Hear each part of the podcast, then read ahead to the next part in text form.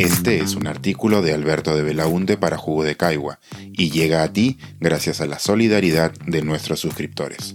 Si aún no estás suscrito, puedes hacerlo en www.jugodecaigua.pe. Una cumbre contra la amenaza autoritaria.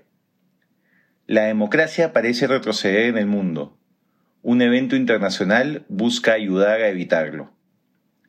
El jueves y viernes de esta semana, el gobierno de Estados Unidos realizará un evento virtual denominado la Cumbre por la Democracia, Democracy Summit. Lo organiza la Secretaría de Estado por encargo directo del presidente de dicho país, Joe Biden, para discutir sobre las principales amenazas y retos que enfrenta la democracia en los tiempos actuales. Están invitados los líderes de más de 100 gobiernos de diversas partes del mundo, organismos multilaterales y representantes de la sociedad civil, la prensa y el sector privado. Los organizadores buscan que la cumbre por la democracia vaya más allá de ser un espacio protocolar de reflexión y que alcance acuerdos concretos. Se espera que la segunda parte de la cumbre se realice de manera presencial luego de un año, para hacer seguimiento y evaluar lo avanzado. Los ejes centrales de discusión serán tres. Defensa de la democracia frente al autoritarismo, combate a la corrupción y promoción del respeto a los derechos humanos. Entre las mesas de debate destacan una sobre libertad de prensa, en la cual se discutirá cómo la comunidad internacional puede proteger mejor a los periodistas, así como reducir la vulnerabilidad de los medios independientes frente a la presión económica y política. También habrá una mesa dedicada al futuro de Internet y otra sobre la relación entre el sector privado y la democracia. El programa completo puede ser revisado en este enlace y la transmisión será de acceso libre a través de la web de la Secretaría de Estado estadounidense. Es la primera vez que el gobierno de Estados Unidos realiza un evento de esta naturaleza y si uno ve el contexto mundial, pareciera ser no solo oportuno, sino urgente. El fenómeno del Great Power Competition nos plantea un escenario global donde tanto China como Rusia buscan agresivamente ganar mayor poder geopolítico, sin importar que en ese proceso se vulnere la soberanía de otros países o se violen los derechos humanos.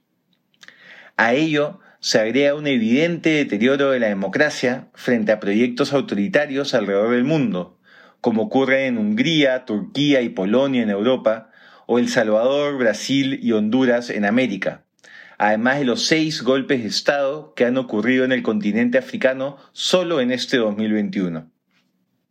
En marzo de este año, la organización Freedom House publicó un informe que documenta 15 años consecutivos de declive de los derechos políticos y las libertades civiles en todo el mundo.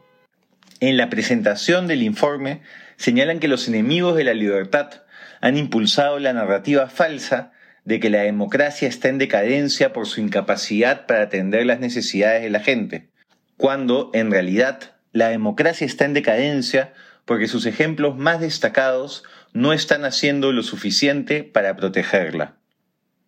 Quienes creemos en la democracia, como el peor sistema de gobierno exceptuando todos los demás, Churchill Dixit, vemos con entusiasmo esta iniciativa norteamericana.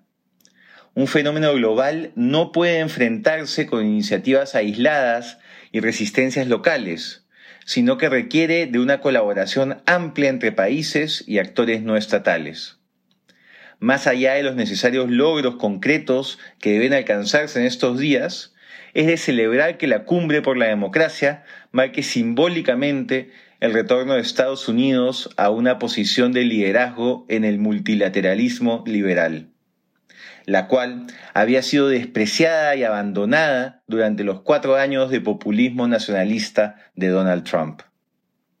Abro comillas, se necesita con urgencia el liderazgo global y la solidaridad de los estados democráticos, cierro comillas, agrega Freedom House en la presentación de su informe, indicando que dichos países deben unirse para mostrar los beneficios del sistema, contrarrestar a sus adversarios y apoyar a sus defensores, trabajando también en sus frentes internos para fortalecer las instituciones y consolidar sus democracias frente a los enemigos locales. Abro comillas. Si las sociedades libres no toman estos pasos básicos, el mundo se volverá cada vez más hostil a los valores que aprecian y ningún país estará a salvo de los efectos destructivos de la dictadura. Cierro comillas.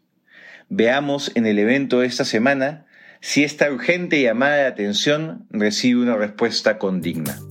Este es un artículo de Alberto de Belaunte para Jugo de Caigua y llega a ti gracias a la solidaridad de nuestros suscriptores. Si aún no estás suscrito, puedes hacerlo en www.jugodecaigua.pe.